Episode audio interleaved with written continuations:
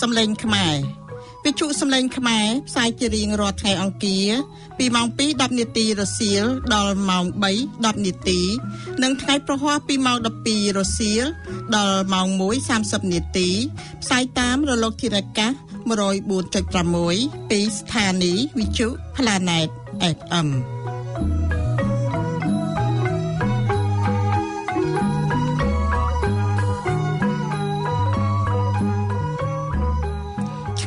គឺជាថ្ងៃអង្គារ14កើតខែចេឆ្នាំឆ្លូវត្រីស័កពុទ្ធសករាជ2565ត្រូវនៅថ្ងៃទី25ខែឧសភា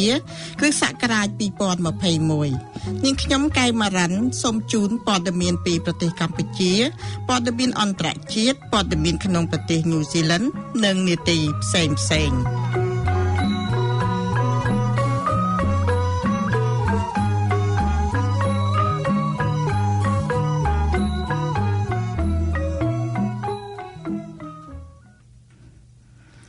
ចាសសូមជម្រាបសួរបងប្អូនអ្នកស្ដាប់វិទ្យុសំឡេងខ្មែរទាំងអស់ជាទីមេត្រី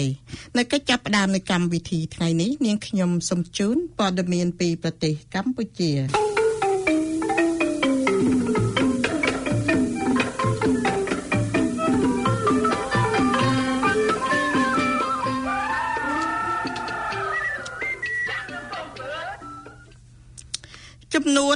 ជាវបាននីលិកាលោកសំរាំងស៊ីកើនដល់ជាង30000សន្លឹកហើយចំនួនអ្នកជាវបាននីលិកាលោកសំនឹងស៊ីបានកើនដល់30000សន្លឹកហើយក្នុងរយៈពេល71សប្តាហ៍មកនេះ។ អគ្គលេខាធិការនៃគណៈបកសង្គ្រោះជាតិនៅក្រៅប្រទេសនិងជាគណៈកម្មការរៀបចំជានីលេខារបស់លោកសំរងស៊ី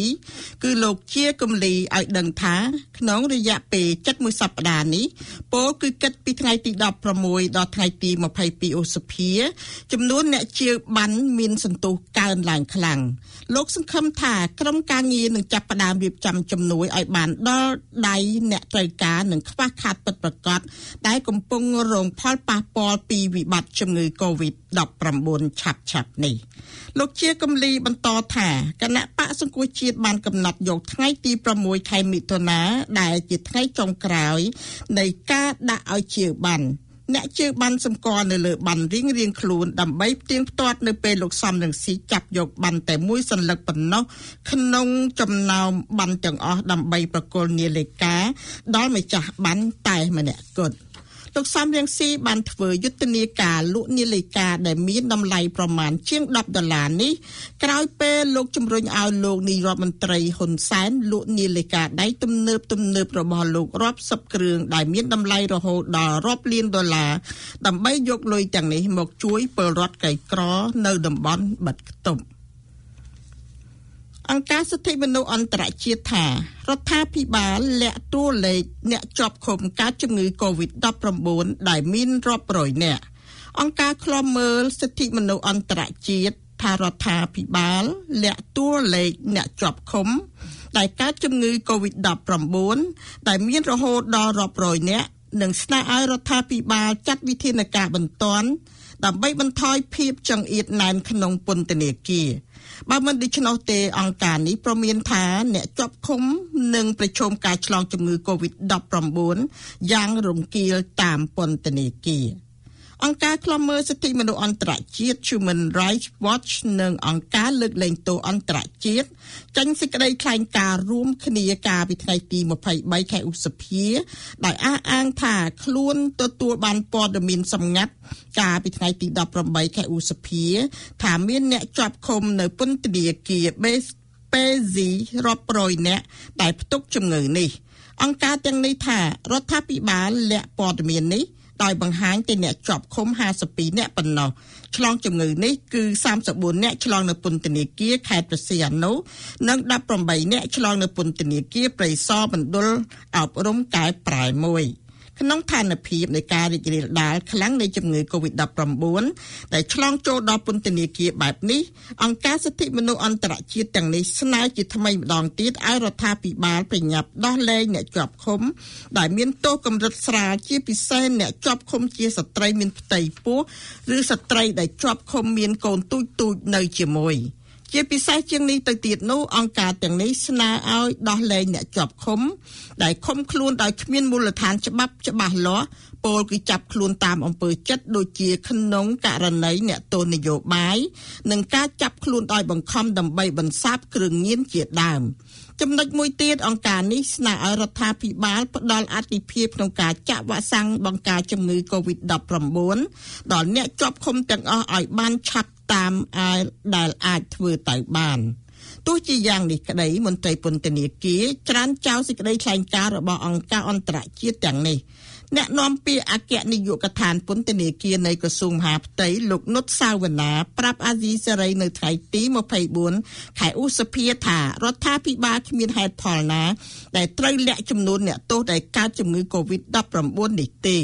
លោកចោទអង្គការទាំងនេះថាធ្វើរបាយការណ៍ស្មានស្មានប៉ុន្តែលោកថាសមត្ថកិច្ចក្នុងការបញ្ចេញតួលេខអ្នកឆ្លងជំងឺនេះគឺមិនមែនខាងពន្ធនាគារអ្នកធ្វើទេ គឺខាងក្រសួងសុខាភិបាល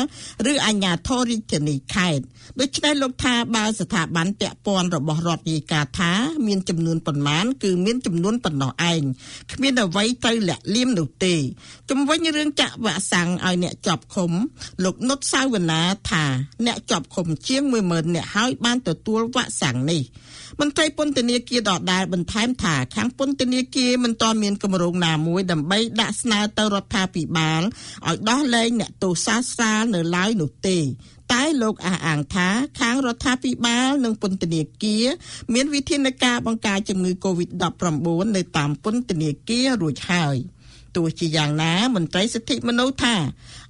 ខាងអគ្គនាយកដ្ឋានពលពន្ធនាគារគួរតែចាត់វិធានការបន្ទាន់ដើម្បីកាត់បន្ថយភាពចង្អែត សំទោសភាពចង្អៀតណែនក្នុងពន្ធនាគារអ្នកនាំពាក្យសមាគមអាត់ហុកលោកសង្សានករណាថាអ្នកជាប់ឃុំបាត់បង់តែសិទ្ធិសេរីភាពមួយចំនួនប៉ុណ្ណោះប៉ុន្តែពួកគាត់មិនត្រូវបាត់បង់សិទ្ធិរស់រានមានជីវិត និងសិទ្ធិរួចផុតពីគ្រោះកាចចង្រៃនៃជំងឺ Covid-19 នោះឡើយលោកបារម្ភថាស្ថានភាពពន្ធនាគារក្នុងពេលបច្ចុប្បន្នមិនអាចឲ្យអ្នកជាប់ឃុំ មានសវត្ថិភាព រួចផុតពីជំងឺនេះបានទេហើយអ្នកដែលទទួលខុសត្រូវបើមានសោតនីយកម្មជាយថាហេតុនេះគឺរដ្ឋាភិបាលកម្ពុជាកម្ពុជាទទួលបានវ៉ាក់សាំងជាង1លានដូសបន្ថែមទៀតខណៈអ្នកស្លាប់និងអ្នកឆ្លងបន្តកើនឡើងវិញចំនួនអ្នកស្លាប់ដោយជំងឺ Covid និងអ្នកឆ្លងថ្មីចាប់ផ្ដើមកើនឡើងវិញក្រោយរដ្ឋាភិបាលដកបំរាមបិទគប់ ក្រសួងសុខាភិបាលបានប្រកាសនៅថ្ងៃទី23ខែឧសភាថាមានអ្នកជំងឺ Covid ចំនួន9អ្នកបន្ថែមទៀតបានស្លាប់និងរកឃើញករណីឆ្លងថ្មីចំនួន600អ្នករដ្ឋាភិបាលរាជធានីភ្នំពេញបានចេញសេចក្តីជូនដំណឹងដោយបង្ហាញអត្តសញ្ញាណអ្នកជំងឺ Covid ចំនួន250នាក់ដែលទើបរកឃើញថ្មីនៅភ្នំពេញក្នុងនោះភាគច្រើនជាកម្មកររោងចក្រ និងជាកម្មករសំណង់នៅការដ្ឋានគម្រោងបូរីប៊ូយ៉ុងក្នុងខណ្ឌសែនសុខចំពោះករណីឆ្លងថ្មីនៅតាមបណ្ដាខេត្តមួយចំនួនវិញដូចជាខេត្តកំពង់ចាម និងខេត្តស្វាយរៀងជាដើមក៏ភាគច្រើនជាកម្មកររោងចក្រដែរនៅថ្ងៃដដែលនេះក្រសួងបញ្ជាក់ថា មានអ្នកជាសះស្បើយចំនួនជាង500 537នាក់ សពពេលចំនួនអ្នកស្លាប់និងអ្នកឆ្លងថ្មីកំពុងកើនឡើងវិញនេះលោកនាយករដ្ឋមន្ត្រីហ៊ុនសែនប្រកាសថាវ៉ាក់សាំងក្រុមហ៊ុនចិនស៊ីណូវ៉ាចំនួន1លានដូសបន្ថែមទៀតបានដឹកមកដល់កម្ពុជាទៀតហើយនៅព្រឹកថ្ងៃទី23ខែឧសភានេះគឺជាវ៉ាក់សាំងលើកទី5ហើយដែលរដ្ឋាភិបាលបានបញ្ជាទិញពីក្រុមហ៊ុន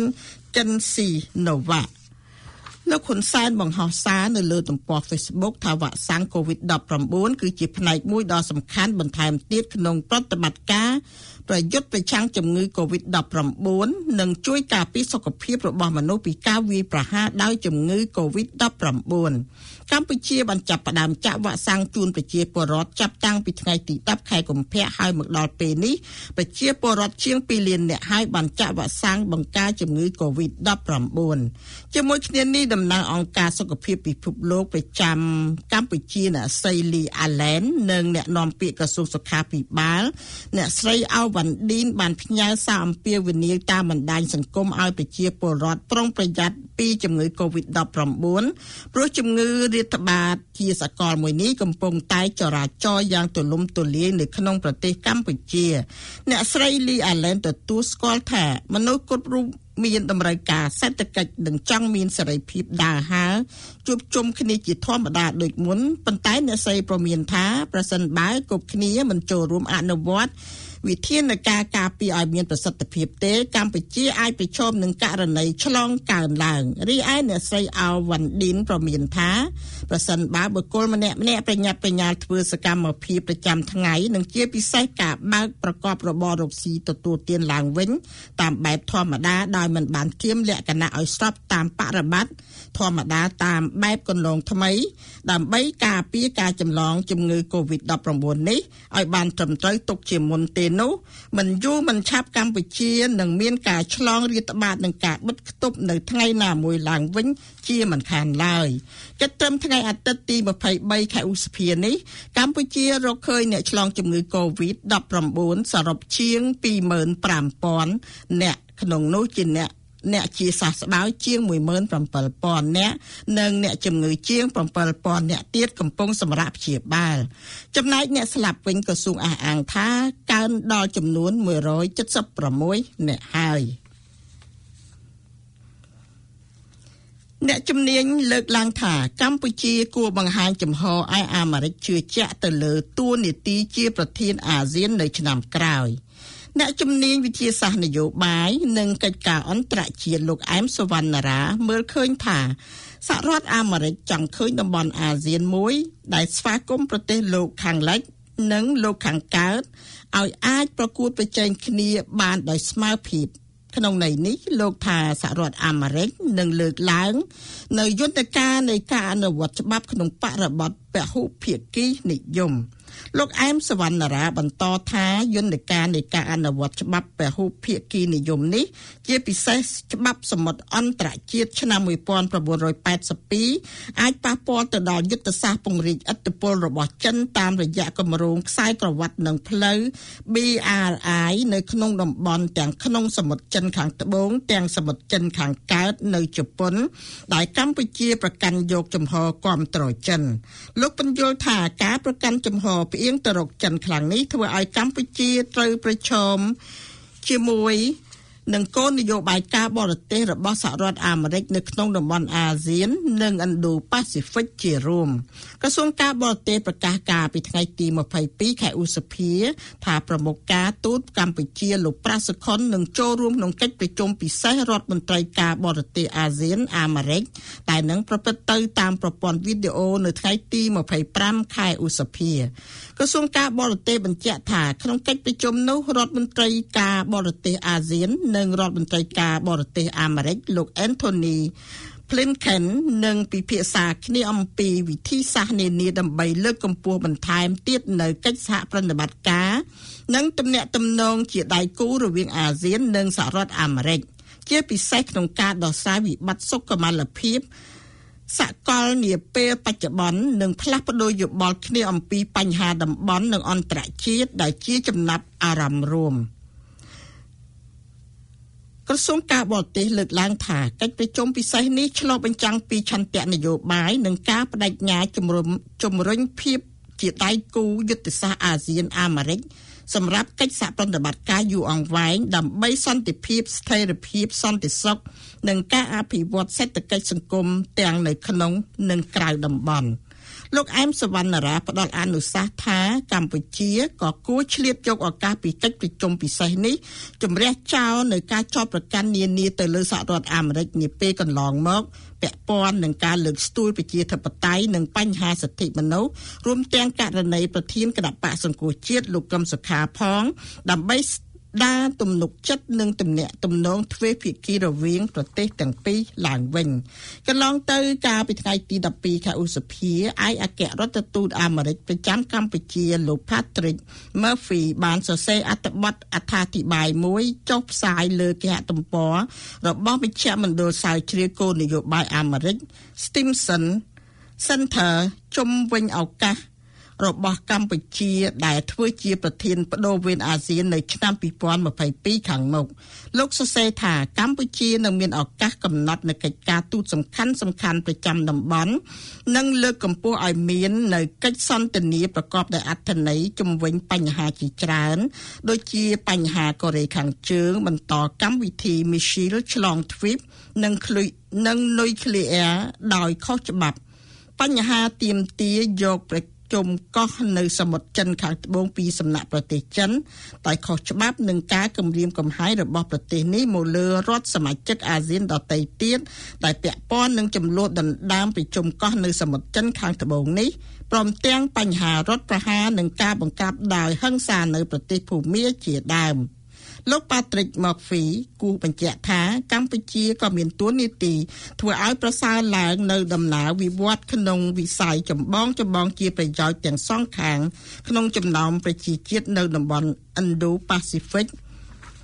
តែក្នុងនោះរួមមានការស្ដារសេដ្ឋកិច្ចឡើងវិញពីវិបត្តិជំងឺរាតត្បាតសកល COVID-19 ការចាត់វិធានការដោះស្រាយវិបត្តិនៃការប្រែប្រួលអាកាសធាតុនិងការពិចារណាសមាជិកភាពរបស់ប្រទេសទីម៉ូខាងកើតចូលក្នុងសមាគមអាស៊ានជាដើមលោក Anthony G Blinken រដ្ឋមន្ត្រីការបរទេសអាមេរិក ថ្លែងនៅ ចំពោះមុខក្រុមប្រឹក្សាសន្តិសុខអង្គការសហប្រជាជាតិស្ដីពីសម្ដាប់ធ្នាប់ពិភពលោកកាលពីថ្ងៃទី7ខែឧសភាឆ្នាំ2021ស្របពេលដែលមានកិច្ចប្រជុំពិសេសរដ្ឋមន្ត្រីការបរទេសអាស៊ានសហរដ្ឋអាមេរិកនេះអនុរដ្ឋមន្ត្រីការបរទេសអ្នកស្រី Wendy Zeman ក៏ក្រុងធ្វើទស្សនកិច្ចដោយផ្ទាល់ទៅតំបន់អឺរ៉ុបនិងអាស៊ីក្នុងនោះក៏រួមមានទាំងកម្ពុជាថៃ និងឥណ្ឌូនេស៊ីផងនៅរវាងថ្ងៃទី25ខែឧសភាដល់ថ្ងៃទី4ខែមិថុនាក្រសួងការបរទេសអាមេរិកកាលពីថ្ងៃទី21ខែឧសភាឲ្យដឹងថាក្នុងដំណើរទស្សនកិច្ចរបស់អ្នកស្រីមកកាន់តំបន់អាស៊ីអាគ្នេយ៍អ្នកស្រីនឹងគូបញ្ជាក់ឡើងវិញអំពីការបដិញ្ញាចិត្តរបស់សហរដ្ឋអាមេរិកមកលើតំបន់អាស៊ាននិងលើកឡើងពីបញ្ហាជាច្រើនពាក់ព័ន្ធនឹងទំនាក់ទំនងទ្វេភាគីនិងក្នុងតំបន់ក្នុងនោះក៏រួមមានទាំងកិច្ច ខិតខំប្រឹងប្រែងនានា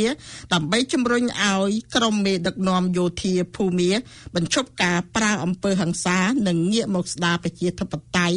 ឡើងវិញព្រមទាំងបញ្ហានៅតំបន់មេគង្គផងដែរក្រសួងការបរទេសអាមេរិកពុំបានបញ្ជាក់លម្អិតពីបញ្ហានានាដែលអនុរដ្ឋមន្ត្រីការបរទេសអាមេរិករូបនេះក្រុងនឹងលើកឡើងក្នុងជំនួបជាមួយនឹងក្រុមមេដឹកនាំកម្ពុជានៅឡើយទេតែគ្រាន់តែបញ្ជាក់ថាអ្នកស្រីនឹងបើកឲ្យមានកិច្ចប្រជុំមួយចំនួនក្រៅពីកិច្ចប្រជុំពិសេសរដ្ឋមន្ត្រីការបរទេសអាស៊ានសហរដ្ឋអាមេរិកនេះអាស៊ាននិងសហរដ្ឋអាមេរិកក៏គ្រោងនឹងរៀបចំកិច្ចប្រជុំថ្នាក់រដ្ឋមន្ត្រីអាស៊ាននិងសហរដ្ឋអាមេរិកនិងកិច្ចប្រជុំកម្ពុជាអាស៊ានសហរដ្ឋអាមេរិកលើកទី9នៅខែសីហា និងខែតុលាខាងមុខនេះផងដែរ ចាជាបន្តទៅទៀតនេះនាងខ្ញុំសូមជូននៅបទវិភាគមួយស្ដីពីរដ្ឋាភិបាលចិនបដិញ្ញារឹតចំណងមិត្តភាពជាមួយកម្ពុជាអមតៈ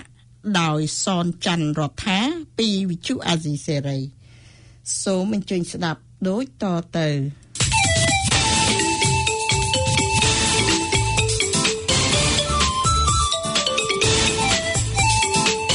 បាត់វិភាគ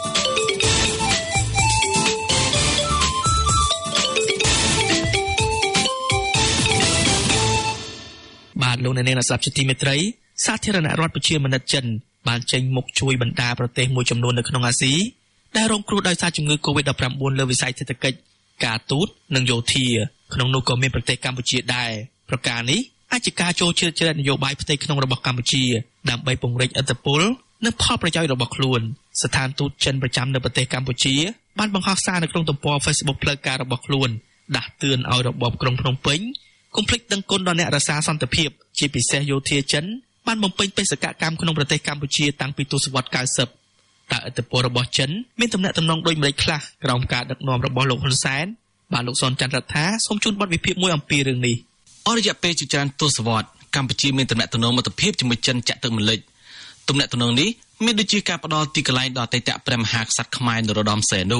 ក្រោយរដ្ឋប្រហារទម្លាក់ពីតំណែងរបស់សេនាប្រមុខលន់នល់ ការគ្រប់គ្រងរបបមេដឹកនាំខ្មែរក្រហមឲ្យប្រព្រឹត្តបទក្រិតសង្គ្រាមប្រល័យពូជសាសន៍ហើយបច្ចុប្បន្ននេះរដ្ឋាភិបាលក្រុងប៉េកាំងបានងាកមកគ្រប់គ្រងរបបក្រុងភ្នំពេញរបស់លោកហ៊ុនសែនម្ដងការគ្រប់គ្រងរបស់រដ្ឋាភិបាលចិនហាក់មិនខ្វល់ពីការគោរពសិទ្ធិមនុស្សហើយនឹងច្បាប់របស់កម្ពុជាទេពលគឺគេគិតតែពីកិច្ចព្រមព្រៀងរវាងប្រទេសនិងប្រទេសដើម្បីផលប្រយោជន៍របស់ខ្លួនក្រោមរូបភាពការអភិវឌ្ឍលើដីកហិនក្រោមដីកហោច ឈូសឆាយព្រៃឈើលុបបឹងទន្លេសមុទ្រហើយលើពីនេះប្រទេសចិនជួយកម្ពុជានៅក្នុងទម្រង់ជាការវិនិយោគអនុទានប្រាក់កម្ចីដើម្បីកសាងហេដ្ឋារចនាសម្ព័ន្ធជាធ្នូមកវិញនៅរដ្ឋាភិបាលធ្វើការសម្បទានឲ្យក្រុមហ៊ុនចិនដែលអាចមានរយៈពេល99ឆ្នាំហើយបាក់ដៃឲ្យវិនិយោគចិនចូលមកនេះបង្កមានការរំលោភយកដីធ្លីរបស់ពលរដ្ឋការមិនដេញចេញពីលំនៅឋានវិនិស្សកម្មព្រៃឈើហើយនឹងការរំលោភសិទ្ធិមនុស្សយ៉ាងធ្ងន់ធ្ងរផងដែរ លោកហ៊ុនសែនលើកឡើងថារដ្ឋាភិបាលកម្ពុជាខ្ចីលុយចិនដើម្បីវិនិយោគនៅក្នុងប្រទេសកម្ពុជាហើយបានចាត់ទុកការរិះគន់ទាំងឡាយថាជាការបន្ទុយបង្អាក់ទំនាក់ទំនងរវាងកម្ពុជាចិនតែលោកថាកម្ពុជាបច្ចុប្បន្នមិនមែនខ្ចីតែចិននោះទេគឺបានខ្ចីពីប្រទេសជាមិត្តនិងអង្គការដែលគោអភិវឌ្ឍជាច្រើនផ្សេងទៀតការខ្ចីទៅនេះទៀតសោតកម្ពុជាបានគិតគូរល្អិតល្អន់ហើយយ៉ាងច្បាស់លាស់ណាស់ហើយប្រាក់កម្ចីដែលកម្ពុជាខ្ចីនោះមានអត្រាការប្រាក់ទាបធនាគារពិភពលោកត្រៀមឲ្យយើង1000លាន ធនាគារអាស៊ីប្រហែល600លានជប៉ុនក៏មានមួយផ្នែកចិនក៏មានមួយផ្នែកធនាគារអឺរ៉ុបក៏មានមួយផ្នែកបារាំង AFD ក៏មានមួយផ្នែកអារ៉ាវាទៅជាតម្រូវការការលើកឡើងរបស់លោកហ៊ុនសែនបែបនេះត្រូវបានអ្នកវិភាគមើលឃើញថាទង្វើរបស់ចិនហាក់ងប់ងល់នៅអន្ទាក់ដើម្បីធ្វើអាណានិគមលើកម្ពុជា ជាប្រយោលតាមរយៈការផ្ដោតកម្ចីដ៏ច្រើនលើលោកផ្អែកតាមរបាយការណ៍ក្រសួងសេដ្ឋកិច្ចនិងរ៉ែវត្ថុដែលចេញផ្សាយកាលពីឆ្នាំ2020 កម្ពុជាជំពាក់ចិនដល់ទៅជាង3700លានដុល្លារឬស្មើនឹងជិត47%នៃទំហំបំណុលសរុបដែលកម្ពុជាជំពាក់បរទេសលុយដែលខ្ចីពីចិនភាគច្រើនផ្ដោតទៅលើការអភិវឌ្ឍប្រព័ន្ធធារាសាស្ត្រហេដ្ឋារចនាសម្ព័ន្ធនិងស្ពានជាដើមរបបក្រុងភ្នំពេញដឹកនាំដោយលោកហ៊ុនសែនបង្ហាញគោលជំហរចេញមុខការពីរបបក្រុងប៉េកាំងដែលប្រកាន់លទ្ធិកុម្មុយនីសការលើកឡើងនេះបន្ទាប់ពីមន្ត្រីក្រាក់ក្រាក់របបក្រុងភ្នំពេញបានសម្ដែងការមិនពេញចិត្ត ចំពោះទណ្ឌកម្មអាមេរិកលើក្រុមហ៊ុនចិន UDG ដែលវិនិយោគលើគម្រោងអភិវឌ្ឍខ្នាតធំនៅខេត្តកកុងដោយសារតែពាក់ព័ន្ធទៅនឹងការរំលោភសិទ្ធិមនុស្សនិងដីធ្លីកាលពីខែកញ្ញាឆ្នាំ2020លោកហ៊ុនសែនបានចាត់ទុកថារបាយការណ៍របស់អាមេរិកជាទណ្ឌកម្មប្រជែងអធិបុលនយោបាយមកលើកម្ពុជា និងជ្រៀតជ្រែកកិច្ចការផ្ទៃក្នុងទោះបីជាយ៉ាងណាអ្នកខ្លំមើលបរិស្ថាននិងសង្គមស៊ីវិលវិភាគថានេះជាការជួយទប់ស្កាត់ការបំផ្លាញធនធានធម្មជាតិរបស់ក្រុមហ៊ុនបរទេស ដែលជាអធិបុលមកលើរដ្ឋាភិបាលកម្ពុជាជំនួយរបស់ចិនមកកម្ពុជាក៏ដូចជាជំនួយរបស់ចិនទៅលើបណ្ដាប្រទេសអាស៊ីអាគ្នេយ៍ដទៃដែរផ្ដោតសំខាន់ទៅលើការកសាងហេដ្ឋារចនាសម្ព័ន្ធបំណងអាចដឹកជញ្ជូនធនធានធម្មជាតិរួមមានលោហៈធាតុរ៉ែមាសថ្មម៉ាបនិងរ៉ែដែកជាដើមទៅកាន់ប្រទេសចិន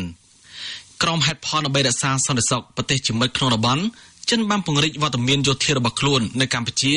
ដោយដំឡើងខ្លួនថាជាអ្នកបង្កើតសន្តិភាព នៅក្នុងនាមជាបងធំចាំការការពារកម្ពុជាមិនឲ្យប្រទេសទី3លោកដៃចូលក្នុងកិច្ចការផ្ទៃក្នុងកម្ពុជាដាច់ខាតជាការដឹងគុណចំពោះមហាមិត្តដៃថៃចិនហាក់ជាការសងមកសហរដ្ឋអាមេរិកវិញនៅការដាក់ទណ្ឌកម្មសេដ្ឋកិច្ចនិងការបង្កកទ្រព្យសម្បត្តិមន្ត្រីជាន់ខ្ពស់នៃរបបសន្តិភាពក្រុងភ្នំពេញអគារមួយចំនួននៅក្នុងចំណោមអគារជាច្រើននៅក្នុងមូលដ្ឋានតបរៀមដែលសង់ដោយថវិកាជំនួយរបស់អាមេរិកកាលពីខែសីហាឆ្នាំ2012 ត្រូវបានរបបក្រុងភ្នំពេញកំទេចចោលកាលពីដើមខែកញ្ញាឆ្នាំ2020ការបំផ្លាញអគារដែលជាជំនួយថវិការបស់អាមេរិកទំនងជារដ្ឋាភិបាលលហ៊ុនសែនចង់បង្ហាញភក្តីភាពរបស់ខ្លួនដល់ចិនពីចំណងមិត្តភាពអមតៈស្ថានទូតចិនតែមហោសាររឿងនេះជារឿយៗចំណែកឯប្រធានស្ដីទីគណៈបកសង្គ្រោះជាតិថាការវាកំទេចអគារជំនួយរបស់អាមេរិកនេះគឺជាសញ្ញាបង្ហាញកាន់តែច្បាស់បន្ថែមទៀតពីទំហំនៃទំនាក់ទំនងរបស់ចិននៅក្នុងវិស័យយោធាមកលើកម្ពុជា ហេតុផលដែលជំរុញឲ្យរបបលោកហ៊ុនសែនខំប្រឹងរណែបរណបអែបអបចិនដើម្បីឲ្យជួយគ្រប់គ្រងនិងការពីអំណាចមិនស្របច្បាប់របស់ខ្លួនបានមកពីការរំលោភសិទ្ធិមនុស្សនិងការបំផ្លាញប្រជាធិបតេយ្យនោះគឺជាការនាំទុកមកដល់ពលរដ្ឋខ្មែរទាំងមូលអ្វីដែលរបបនេះកំពុងធ្វើសពថ្ងៃគឺជាជំងឺតួឯកដែលបញ្ច្រាស់ទិសនៃគោលការណ៍អន្តរជាតិដែលធ្វើប្រកខ្មែរនិងសហគមន៍អន្តរជាតិមិនទទួលស្គាល់និងមិនអាចទទួលយកបានធ្វើរបបលោកហ៊ុនសែនកាន់តែឯកោហើយបាក់មុខលើឆាកអន្តរជាតិ លើពីនេះទៀតអ្វីដែលគ្រោះថ្នាក់បំផុតរបបលោកហ៊ុនសែនគឺបំរើតែបពពួកនិងក្រុមរបស់ខ្លួនប្រែក្លាយកម្ពុជាជាអាណាចក្រគ្រួសារនិងបពពួកនិយមផ្ដាច់មុខពិបាកឲ្យអ្នកដទៃចោះចូលប្រយោជន៍សេដ្ឋកិច្ចប្រយោជន៍សង្គមបរិស្ថានជាដើមត្រូវបានគេយកទៅចន់ឈ្លីហើយបំរើតែផលប្រយោជន៍ក្រុមបុគ្គលអ្វីអ្វីខ្លាចជាទំនាស់រវាងក្រុមលោកហ៊ុនសែននិងគោលការណ៍អន្តរជាតិដែលគេមិនអាចលូកដៃធ្វើទំនាក់ទំនងជាមួយក្រុមលោកហ៊ុនសែនបានសរុបសេចក្តីមក ឃើញថាគុណស្រ័យរបស់រដ្ឋអំណាចចិនស្ទើរតែគ្មានផលប្រយោជន៍អ្វីទាំងអស់ដល់ប្រជាជនកម្ពុជានោះទេផ្ទុយទៅវិញចិនបានខិតខំការពារអំណាចផ្ដាច់ការនៃរបបក្រុងភ្នំពេញដើម្បីបានមូលដ្ឋានសម្រាប់តាំងកងទ័ពសម្រាប់ប្រឆាំងទៅនឹងឥទ្ធិពលរបស់ប្រទេសលោកខាងលិចតែប៉ុណ្ណោះខ្ញុំសនចាររថាអាស៊ីសេរីរាយការណ៍ពីរដ្ឋធានីវ៉ាស៊ីនតោន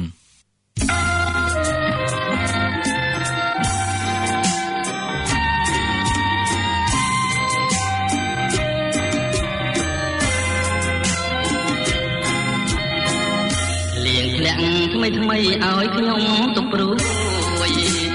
រួមតែរូបអូនមួយស្រួយអើយតែព្រួយយល់តែសុបិន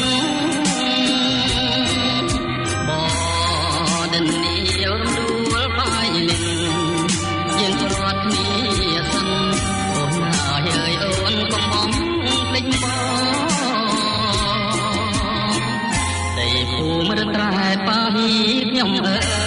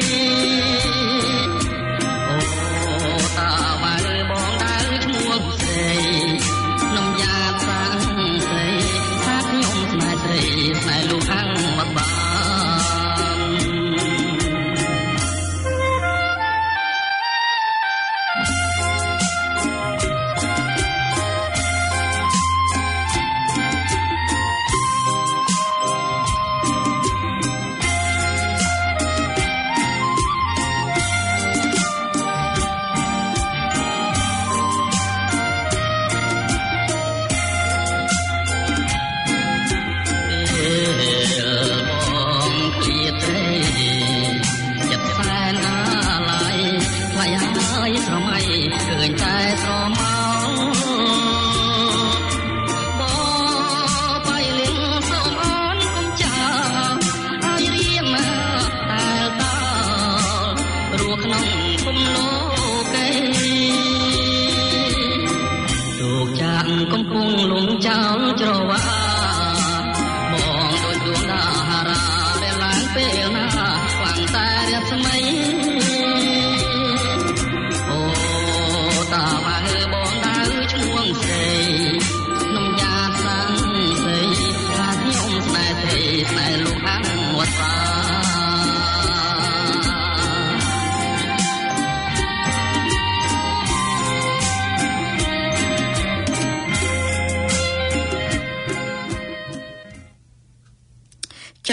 អូនស្ដាប់ទាំងអស់ជាទីមេត្រីបងប្អូនទើបតែបានស្ដាប់ព័ត៌មានពីប្រទេសកម្ពុជា ដែលនាងខ្ញុំដកស្រង់ចេញពីវិទ្យុអាស៊ីសេរី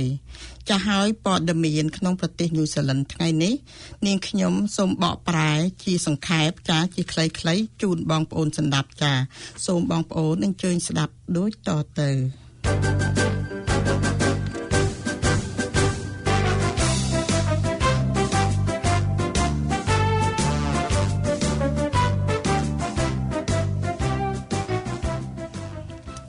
បបរិសម្នាក់ស្លាប់នៅអូតាហូហូមានមនុស្សម្នាក់ស្លាប់និងយ៉ាងតិចមនុស្ស2នាក់ត្រូវរបួសធ្ងន់បន្ទាប់ពីមានការបាញ់គ្នារវាងក្រុមប្រដាប់អាវុធឆ្លោះគ្នានៅកន្លែងខុសគ្នានៅក្នុងប្រទេសនៅចុងអាទិត្យភាពខុសខើនេះបានលេចឡើងរវាងក្រុមអ្នកលេងនៅកន្លែងសាធារណៈនេះគឺជាការស្ទង់មតិ ដែលបណ្ដាលឲ្យជនជាតិញូហ្សេឡង់មានការភ័យខ្លាចបរិសុទ្ធដែលស្លាប់ពីការបាញ់គ្នានៅអកលិនតំបន់អូតាហូហ៊ូបានស្លាប់ពីព្រឹកព្រលឹមនៃថ្ងៃអាទិត្យប៊ិតធីសិនអ្នកចិត្តខាង មានការភ័យខ្លាចទៅពេលដែលឮគ្រាប់កំភ្លើង និងសម្រែកដែលគួរឲ្យរំជួលចិត្តយ៉ាងខ្លាំង ហើយនៅពេលដែលគេក្រោកពីព្រលឹមនៅព្រឹកព្រលឹមគេបានឃើញសាកសពបុរសម្នាក់ស្លាប់នៅលើស្មៅនៃបរិវេណផ្ទះនិងមានកម្រាលគ្របពីលើអ្នកចិត្តខាងពីរនាក់បាននិយាយប្រាប់ហ៊ីរ៉ូលថាហេតុការណ៍ទាំងអស់នេះជាប់តាក់ទងនឹងក្រុមប្រដាប់អាវុធទាំងនោះប៉ូលីសបានចាប់ផ្ដើមស៊ើបអង្កេតក្នុងរឿងឃាតកម្មនេះហើយមិនបានផ្ដល់យោបល់ថាពួកក្រុមកំភ្លើងទាំងនេះជាប់តាក់ទងក្នុងរឿងឃាតកម្មទាំងនេះទេ ការស៊ើបអង្កេតមួយទៀតកំពុងបន្តស៊ើបអង្កេតបន្ទាប់ពីថៅកែបាម្នាក់ត្រូវបានគេវាយឲ្យសន្លប់និងម្នាក់ទៀតត្រូវបានធាក់ចំក្បាលពីសមាជិកក្រុមអ្នកលេងទាំងនេះនៅរ៉ូថារួនៅយប់ថ្ងៃសៅរ៍មនុស្សពីរនាក់ស្លាប់នៅកន្លែងចិញ្ចឹមគោយកទឹកដោះ ប៉ូលីសបានព័ទ្ធជំវិញកន្លែងចិញ្ចឹមគោយកទឹកដោះមួយ បន្ទាប់ពីមានការបាញ់គ្នានៅកោះខាងជើង តែបណ្ដាលឲ្យមានមនុស្ស2នាក់ស្លាប់ប៉ូលីសបាននិយាយថាគេបានទទួលនៅរបាយការណ៍ពីការកើតឡើងនៃការបាញ់គ្នានេះ នៅម៉ាំងងា ខាហៀរ៉ូតអាវ៉ារូអាបន្ទាប់ពីម៉ោង7ព្រឹកថ្ងៃច័ន្ទនៅពេលដែលប៉ូលីសទៅដល់កន្លែងកើតហេតុគេបានឃើញសាកសពបរិសុទ្ធ2នាក់ តាមលទ្ធផលនៃការស៊ើបសួរបានឲ្យដឹងថាបរិសុទ្ធដែលស្លាប់2នាក់នេះបានស្គាល់គ្នាហើយថ្មីថ្មីនេះប៉ូលីសមិនបានតន់រកឃើញថាមានអ្នកផ្សេងទៀតមានជាប់តាក់ទងក្នុងការស្លាប់នេះនៅឡើយទេប៉ូលីសកំពុងតែធ្វើការនិងផ្ដល់ព័ត៌មានទៅដល់បងប្អូនអ្នកស្លាប់វិធានការថ្មីនៃក្រមប្រឹក្សានៃក្រុងអកលិន ក្រុមប្រឹក្សាទីក្រុងអកលិនបានរៀបចំក្នុងការទទួលស្គាល់នៅថវិកាថ្មីក្នុងថ្ងៃនេះតែបានធ្វើឲ្យប៉ះពាល់ដល់ការប្រើប្រាស់ក្នុងផ្ទះនិងជាមធ្យម43%និងតម្លៃឡើង111%នៃការប្រើប្រាស់ទឹកនៅ10ឆ្នាំខាងមុខ5ថ្ងៃបន្ទាប់ពីរដ្ឋមន្ត្រីក្រសួងហិរញ្ញិកបានប្រកាសនៅថវិកាថ្មីក្នុងឆ្នាំ2021 Phil ក៏ជាចៅហ្វាយក្រុងនឹងធ្វើឲ្យក្រុងអកលិនប្រសើរឡើងក៏បាននិយាយថាកញ្ចប់ថវិកាថ្មីនេះគឺជាការល្អប្រសើរដែលជាប្រវត្តិសាស្ត្រប៉ុន្តែគាត់មានការស្កាត់ស្ងៀមចំពោះថវិកា31.8ប៊ីលានដែលអ្នកអកលិនត្រូវចំណាយគម្រោងរបស់គាត់ត្រូវតែថែរក្សានៅកិច្ចការណាដែលមានកម្រិតខ្ពស់ ក្នុងការចំណាយនៅហេដ្ឋារចនាសម្ព័ន្ធក្នុងការជួយដល់ក្រុងអកលិននិងញូហ្សេឡង់ពីវិបត្តិជំងឺ Covid-19 Philgo និងក្រុមប្រឹក្សាតម្រូវឲ្យមានការឡើងថ្លៃនៃអ្នកអកលិននៃអត្រា 5%នៃការប្រមូលនៅសម្រាម ការដឹកជញ្ជូនជាសាធារណៈការថែទាំផាកនិងកិច្ចការជាច្រើនទៀតដែលជាមុខងារនៃក្រុមប្រឹក្សាក្រុងអកលិនហើយអត្រានេះនឹងឡើងពី5%ទៅ3.5%នៅឆ្នាំក្រោយ និងចំនួនភាគរយខុសៗគ្នាបន្តទៅមុខការបង់នៅការប្រើប្រាស់ទឹកមានចំនួន9.5%នៅពីឆ្នាំខាងមុខ 10ឆ្នាំខាងមុខវិក័យប័ត្រអត្រានៃការបង់ក្នុងការដឹកជញ្ជូននិងកិច្ចការផ្សេងផ្សេងទៀតជាច្រើននឹងឡើងពី2810ដុល្លារទៅ4018ដុល្លារហើយនឹងវិក័យប័ត្រនៃការប្រើប្រាស់ទឹកនឹងឡើងពី1069ទៅ2261ដុល្លារ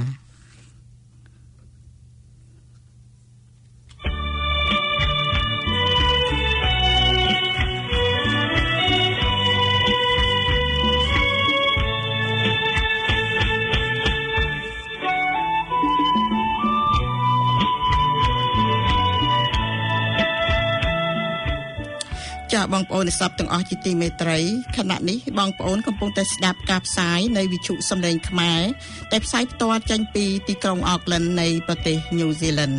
ចាហើយជាបន្តទៅទៀតនេះនាងខ្ញុំសូមជូនព័ត៌មានអន្តរជាតិ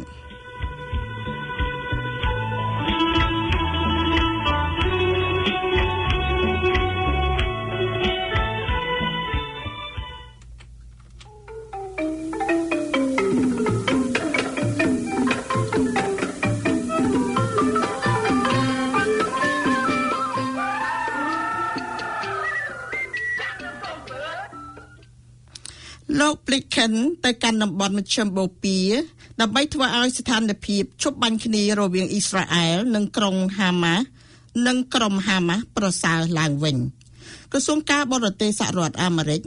រដ្ឋមន្ត្រីក្រសួងការបរទេសសហរដ្ឋអាមេរិកលោក Anthony Blinken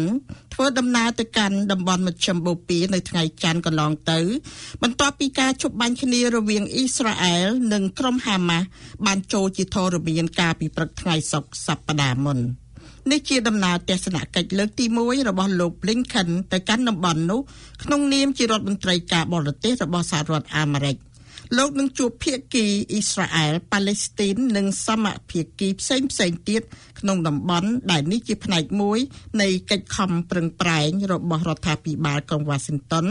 ដើម្បីបញ្ឈប់ការបាញ់គ្នានៅក្នុងតំបន់ហ្គាហ្សា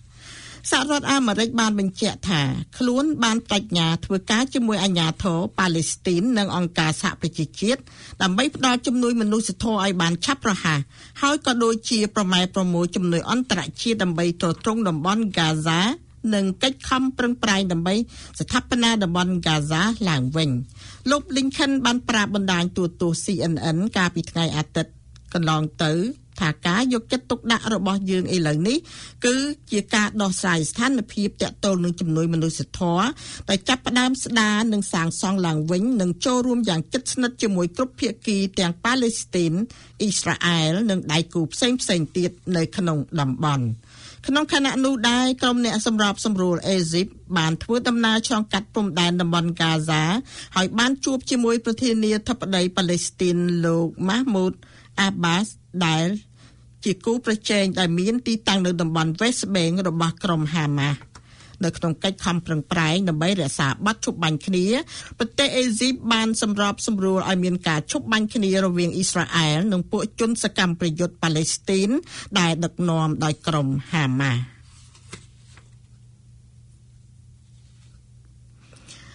លោក Biden ប្រកាសអំពីភាពជាដៃគូផ្នែកវ៉ាក់សាំង COVID-19 រវាងសហរដ្ឋអាមេរិកនិងកូរ៉េខាងត្បូងប្រទេសកូរ៉េខាងត្បូងបានចាក់វ៉ាក់សាំង COVID-19 ជូនពលរដ្ឋបានតែ3%ប៉ុណ្ណោះក្នុងចំណោមប្រជាពលរដ្ឋសរុបចំនួន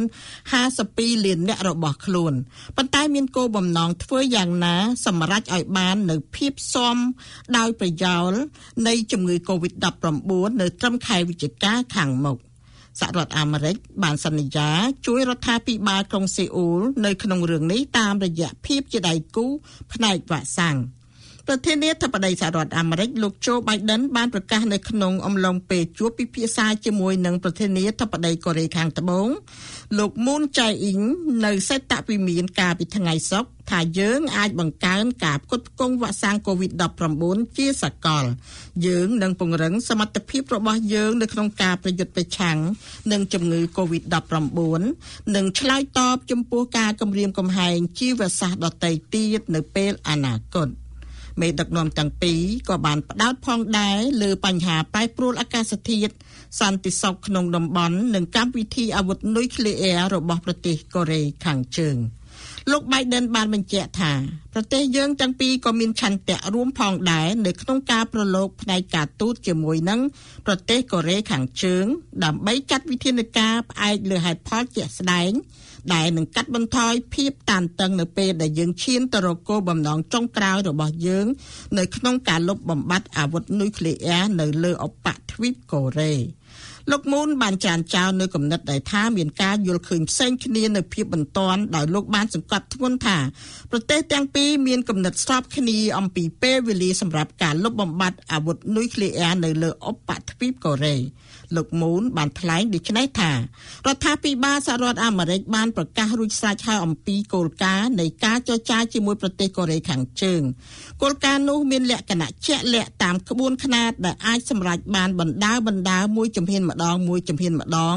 និងអាចបត់បែនបានប៉ុន្តែអ្នកវិភាគនានាបាននិយាយថាក្តីរំពឹងនៅក្នុងការរារាំងមហិច្ឆតានុយក្លេអ៊ែររបស់មេដឹកនាំកូរ៉េខាងជើងលោកកឹមចុងអ៊ុនហាក់ដូចជាមិនសូវមានពន្លឺអ្វីទាល់តែសោះអ្នកស្រីស៊ូមីធីរីអ្នកស្រាវជ្រាវជាន់ខ្ពស់ផ្នែកកិច្ចការកូរ៉េនៃ កូរ៉េនៃមជ្ឈមណ្ឌលសិក្សាយុទ្ធសាស្ត្រនិងកិច្ចការអន្តរជាតិ CSIS បាននិយាយថាតកតិននឹងបញ្ហាកូរ៉េខាងជើងយើងឃើញថាវាហាក់ដូចជាគ្មានសន្ទុះតតែសោះ វាហាក់ដូចជាគ្មានដំណោះស្រាយណាមួយដែលអាចរំពឹងបាននោះឡើយលោកមូនអន្តេសាចង់ធ្វើយ៉ាងណាបន្សល់ទុកនៅគេដំណើរជាអ្នកបង្កើតសន្តិភាពជាមួយកូរ៉េខាងជើងមុនពេលលោកបញ្ចប់អាណត្តិជាប្រធានាធិបតីនៅឆ្នាំក្រោយប៉ុន្តែអាវុធនុយក្លេអ៊ែរនិងឃ្លាំងស្ដុកប្រេងឥន្ធនៈរបស់កូរ៉េខាងជើង មានលក្ខណៈជឿនលឿនទៅមុខ ទោះបីជាទំនាក់ទំនងការទូតដោយផ្ទាល់ធ្លាប់ធ្វើឡើងរវាងអតីតប្រធានាធិបតីសហរដ្ឋអាមេរិកលោក Donald Trump និងលោកកឹមចុងអ៊ុនក៏ដោយរដ្ឋាភិបាលរបស់លោក Biden បានបញ្ជាក់ថាខ្លួននឹងបន្តសម្រេចឲ្យបាននៅវិធានការជាក់លាក់តាមក្បួនខ្នាតដែលអាចសម្រេចបាន ជាមួយនឹងកូរ៉េខាងជើងប៉ុន្តែมันបានផ្ដល់សេចក្តីលម្អិតបន្ថែមនោះទេលោក Scott Snyder ប្រធានកម្មវិធីគោលនយោបាយសហរដ្ឋអាមេរិកកូរ៉េនៃក្រុមប្រឹក្សាទំនាក់ទំនងបរទេស Council on Foreign Relations បាននិយាយថារដ្ឋបាលរបស់លោក Biden ចង់ឲ្យខ្លួនមានលំហច្រើនតាមដែលអាចធ្វើបាន ដើម្បីទុកឱកាសសម្រាប់ការចរចាជាមួយនឹងកូរ៉េខាងជើងផងនិងធ្វើយ៉ាងណាមិនឲ្យមានការអាម៉ាស់មុខផងក្នុងករណីដែលកូរ៉េខាងជើងងាកទៅរកការបង្កហេតុឡើងវិញលោក Biden បានថ្លែងអំណរគុណដល់ក្រុមហ៊ុននានារបស់ប្រទេសកូរ៉េខាងត្បូងសម្រាប់ការវិនិយោគជាង25,000លានដុល្លារនៅក្នុងសហរដ្ឋអាមេរិកនិងបានអរគុណរដ្ឋាភិបាលក្រុងសេអ៊ូលសម្រាប់ការគ្រប់គ្រងចំពោះកិច្ចប្រឹងប្រែងរបស់លោក នៅក្នុងការកសាងខ្សែសង្វាក់ផ្គត់ផ្គង់ឲ្យមានភាពធន់លោកមូនគឺជាមេដឹកនាំបរទេសទី2ដែលលោក Biden បានទទួលជួបពិភាក្សាទល់មុខតាំងពីពេលដែលលោក Biden បានឡើងកាន់តំណែងជាប្រធានាធិបតីសហរដ្ឋអាមេរិកមកមេដឹកនាំបរទេសទី1ដែលលោក Biden បានទទួលជួបពិភាក្សាទល់មុខគឺនាយករដ្ឋមន្ត្រីជប៉ុនលោកចុះ Shihide Suga លោកទាំងពីរបានជួបពិភាក្សាគ្នា កាលពីខែមេសានេះគឺជាសញ្ញាបង្ហាញឲ្យឃើញអំពីការបដោតរបស់រដ្ឋាភិបាលក្រុងវ៉ាស៊ីនតោន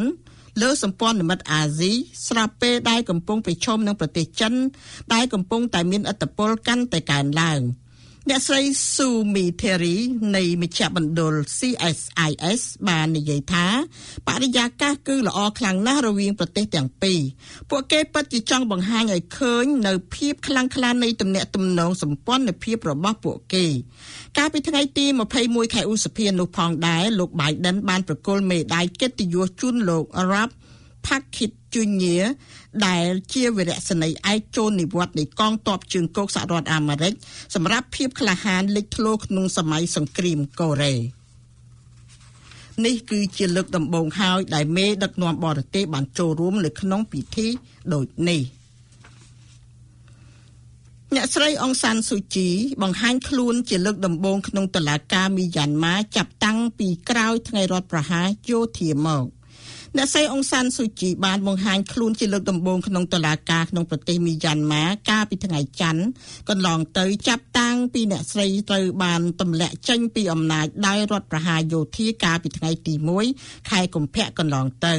ក្រុមមេធាវីរបស់អ្នកស្រីបានប្រាប់អ្នកកសែតក្នុងរដ្ឋធានីណៃពីដោរបស់ប្រទេសមីយ៉ាន់ម៉ាថាពួកគេត្រូវបានអនុញ្ញាតឲ្យចូលជួបជាមួយអ្នកស្រីរយៈពេលចំនួន30នាទីដើម្បីពិភាក្សាពីបណ្ដឹងចោទប្រកាន់មុនពេលសាវនាការចាប់ផ្ដើមក្រុមមេធាវីរបស់អ្នកស្រីនិយាយថាអ្នកស្រីអង្សានស៊ូជីមានសុខភាពល្អនិងសូមជូនពរដល់ពលរដ្ឋមីយ៉ាន់ម៉ាទាំងអស់ឲ្យមានសុខភាពល្អផងដែរអ្នកស្រីក៏បានផ្ញើសារមួយទៅកាន់គណៈបកសម្ព័ន្ធភាពដើម្បីលទ្ធិប្រជាធិបតេយ្យរបស់អ្នកស្រីដោយនិយាយថា ទោះបីជាមានការមិនពេញចិត្តគ្នាក្នុងចំណោមមនុស្សមួយចំនួនក៏គណៈបកមួយនេះនឹងនៅតែបន្តវត្តមានរបស់ខ្លួនដរាបណាមានប្រជាពលរដ្ឋគ្រប់គ្រងក្រុមមេធាវីក៏បានជួបក្នុងរយៈពេលខ្លីផងដែរជាមួយប្រធានាធិបតីមីយ៉ាន់ម៉ាលោកវិនមីនអ៊ីងដែលត្រូវរបបយោធាទម្លាក់ចេញពីអំណាចនោះអ្នកស្រីស៊ូជីត្រូវបានរបបយោធាមីយ៉ាន់ម៉ាចាប់ឃុំខ្លួនចាប់ តាំងពីក្រោយថ្ងៃរដ្ឋប្រហារមកអ្នកស្រីកំពុងប្រឈមពីបទប្រមទ័នជាច្រើន ហើយដែលក្នុងនោះការចោទប្រកាន់ដ៏ធ្ងន់ធ្ងរបំផុតនោះគឺការទទួលសំណូកខុសច្បាប់ចំនួន6សែនដុល្លារអ្នកស្រីក៏ទទួលរងការចោទប្រកាន់ពីបទមានវិជ្ជាតាក់ទងដែលគ្មានអាជ្ញាប័ណ្ណប្រើប្រាស់ការបំពានទៅលើការរឹតបន្តឹង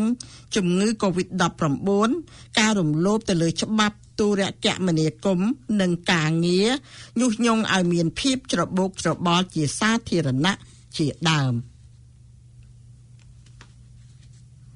សហរដ្ឋអាមេរិកប្រកាសបង្កើនជំនួយសម្រាប់ជាតិសាសន៍រ៉ូហិញយ៉ាសហរដ្ឋអាមេរិកបានបញ្ជាក់ថាខ្លួននឹងផ្ដល់ជំនួយថ្មីដល់ជាតិសាសន៍ភាគតិចរ៉ូហិញយ៉ាកាន់សាសនាអ៊ីស្លាមនៅក្នុងប្រទេសមីយ៉ាន់ម៉ាតែភាគច្រើននៃអ្នកទាំងនោះបានរត់គេច ពីអំពើហិង្សាទៅកាន់ប្រទេសបង់ក្លាដេសដែលនៅជិតខាង ឬទៅកាន់ទីកន្លែងផ្សេងនៅក្នុងប្រទេសជនភៀសខ្លួនរាប់សែននាក់បានរត់គេញបានរត់គេចពីអំពើហិង្សានិងការធ្វើទុកបុកម្នេញក្នុងប្រទេសមីយ៉ាន់ម៉ាកាលពីឆ្នាំ2017ជំនួយបន្ថែមចំនួន155លានដុល្លារអាមេរិកនឹងត្រូវប្រើដើម្បីទ្រទ្រង់កិច្ចខិតខំប្រឹងប្រែងដ៏សំខាន់ នៅក្នុងការផ្គត់ផ្គង់ជនភៀសខ្លួនរ៉ូហិញយ៉ា និងសហគមន៍ដែលផ្ដល់ទីជម្រកដល់ជនភៀសខ្លួនទាំងនេះនៅក្នុងប្រទេសបង់ក្លាដេសក៏ដូចជាជាតិសាសន៍រ៉ូហិញយ៉ាដែលខ្ចាត់ព្រាត់ពីទីលំនៅនៅក្នុងប្រទេស និងប្រជាពលរដ្ឋដែលរងផលប៉ះពាល់ផ្សេងទៀតនៅមីយ៉ាន់ម៉ាផងដែរ នេះបើតាមការបញ្ជាក់របស់រដ្ឋមន្ត្រីការបរទេសសហរដ្ឋអាមេរិកលោក Anthony Blinken នៅក្នុងសេចក្តីប្រកាសព័ត៌មានមួយដែលបានចេញផ្សាយកាលពីថ្ងៃទី18ខែឧសភាកន្លងទៅនេះលោក Blinken បាននិយាយថាជំនួយរបស់សហរដ្ឋអាមេរិកនឹងជួយបំពេញតម្រូវការបន្ទាន់របស់ជនភៀសខ្លួន76 900,000នាក់ នៅក្នុងប្រទេសបង់ក្លាដេសដែលបានរត់គេចពីអំពើហិង្សាដ៏ឃោរឃៅនៅក្នុងរដ្ឋរ៉ាខីនប្រទេសមីយ៉ាន់ម៉ាតែក្នុងនោះរួមមានទាំងស្ត្រីនិងកុមារផងដែរលោកបានបញ្ជាក់ថាជំនួយរបស់សហរដ្ឋអាមេរិកសម្រាប់អ្នកដែលរងផលប៉ះពាល់ដោយសារវិបត្តិក្នុងប្រទេសមីយ៉ាន់ម៉ាតាំងពីឆ្នាំ2017មកឥឡូវមានជាង1300លានដុល្លារអាមេរិកលោក Blinken ថ្លែងដូចនេះ ថាសហរដ្ឋអាមេរិកទទួលស្គាល់នៅការចំណាយនិងការទទួលខុសត្រូវដែលប្រទេសម្ចាស់ផ្ទះរងបន្ទុកក្នុងការឆ្លើយតបចំពោះបញ្ហានេះជាពិសេសប្រទេសបង់ក្លាដេសយើងនឹងបន្តគាំទ្រប្រទេសទាំងអស់នៅក្នុងតំបន់ដែលផ្ដល់អាទិភាពលើការការពារជនភៀសខ្លួនរ៉ូហិញយ៉ា កាលពីសប្តាហ៍មុនទីភ្នាក់ងារជនភៀសខ្លួននៅអង្គការសហប្រជាជាតិបានបញ្ជាក់ថាខ្លួនកំពុងស្វែងរកជំនួយចំនួន943លានដុល្លារអាមេរិកដើម្បីផ្ដល់ឲ្យជនភៀសខ្លួនរ៉ូហិញយ៉ា ជាង880ពាន់នាក់និងប្រជាពលរដ្ឋបង់ក្លាដេសចំនួន472ពាន់នាក់នៅក្នុងសហគមន៍នានាដែលផ្ដល់ទីជម្រកដល់ជនភៀសខ្លួនទាំងនោះស្ថានភាពបច្ចុប្បន្នហាក់ដូចជាបង្ហាញថាជនភៀសខ្លួនរ៉ូហិញយ៉ា ទំនងជាមិនអាចត្រឡប់ទៅកាន់មាតុភូមិរបស់គេវិញបានទេក្នុងពេលឆាប់ឆាប់ខាងមុខនេះដោយសារតែប្រទេសមីយ៉ាន់ម៉ាកំពុងមានវិបត្តិនយោបាយនិងសង្គម បន្ទាប់ពីមានរដ្ឋប្រហារយោធាកាលពីថ្ងៃទី1ខែកុម្ភៈកន្លងមកលោក Blinken បាននិយាយថាមន្ត្រីយោធាជាច្រើនដែលពាក់ព័ន្ធនឹងរដ្ឋប្រហារនោះក៏មានចំណែកក្នុងការធ្វើទុកបុកម្នេញដល់ជាតិសាសន៍ Rohingya ផងដែរ។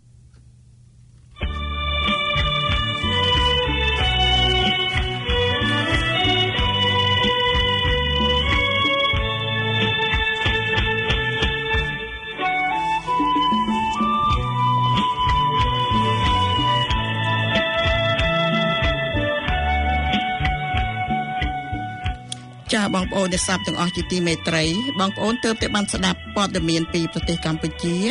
ព័ត៌មានក្នុងប្រទេសញូហ្សេឡង់និងព័ត៌មានអន្តរជាតិចាហើយនៅចុងកម្មវិធីថ្ងៃនេះនាងខ្ញុំសូមជូននេតិសុខភាព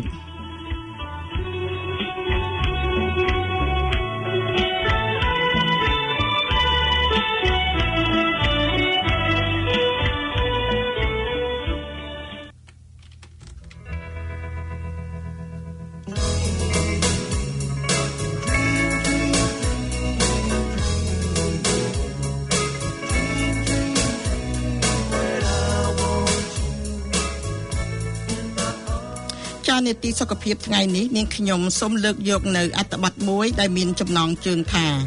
ជៀសផុតពីជំងឺដាច់សរសៃឈាមខួរក្បាល ដែលគ្រាន់តែទទួលទានអាហារទាំងនេះ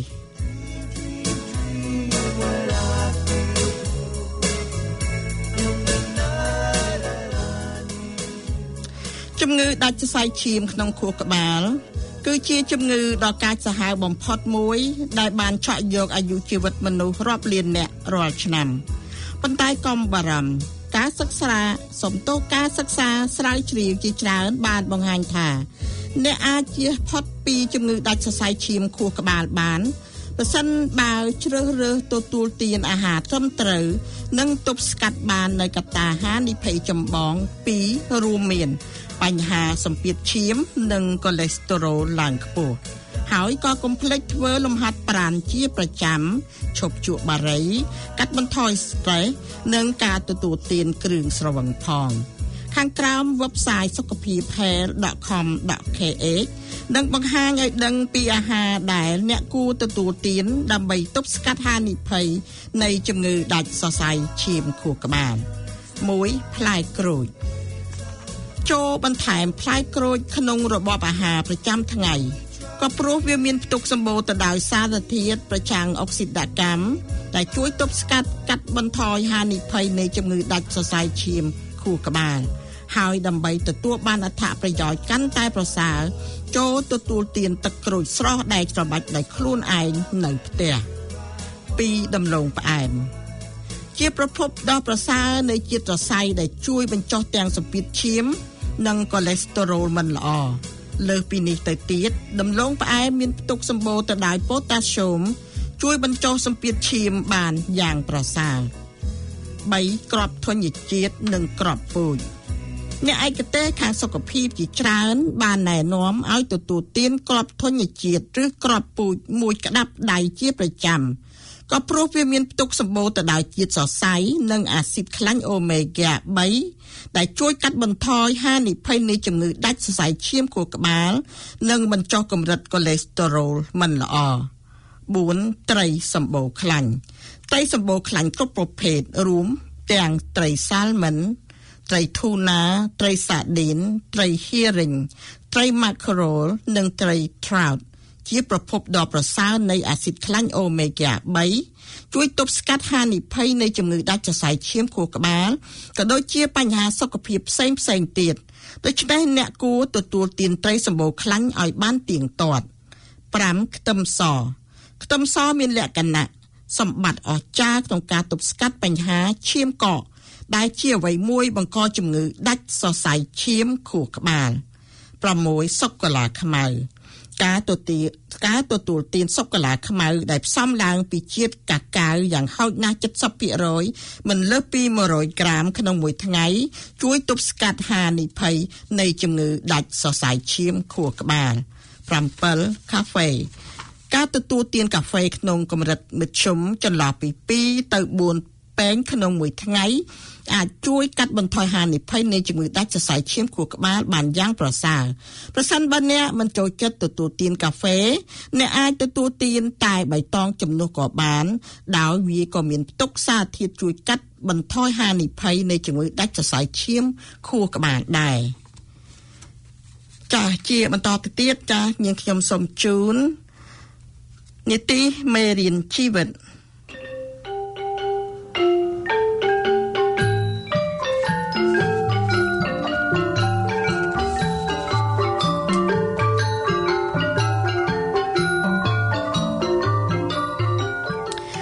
នីតិ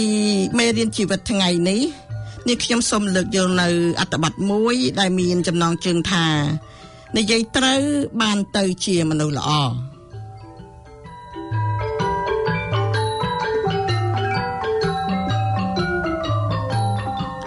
មនុស្សល្អគួរគោរពរាប់អាននិងឲ្យនៅកិត្តិយសដល់អ្នកដទៃ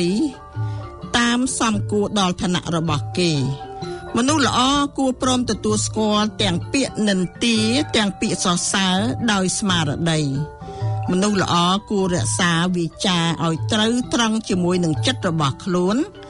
ប៉ុន្តែมันគួរនិយាយតាមដែលខ្លួននឹកចង់និយាយនោះទេ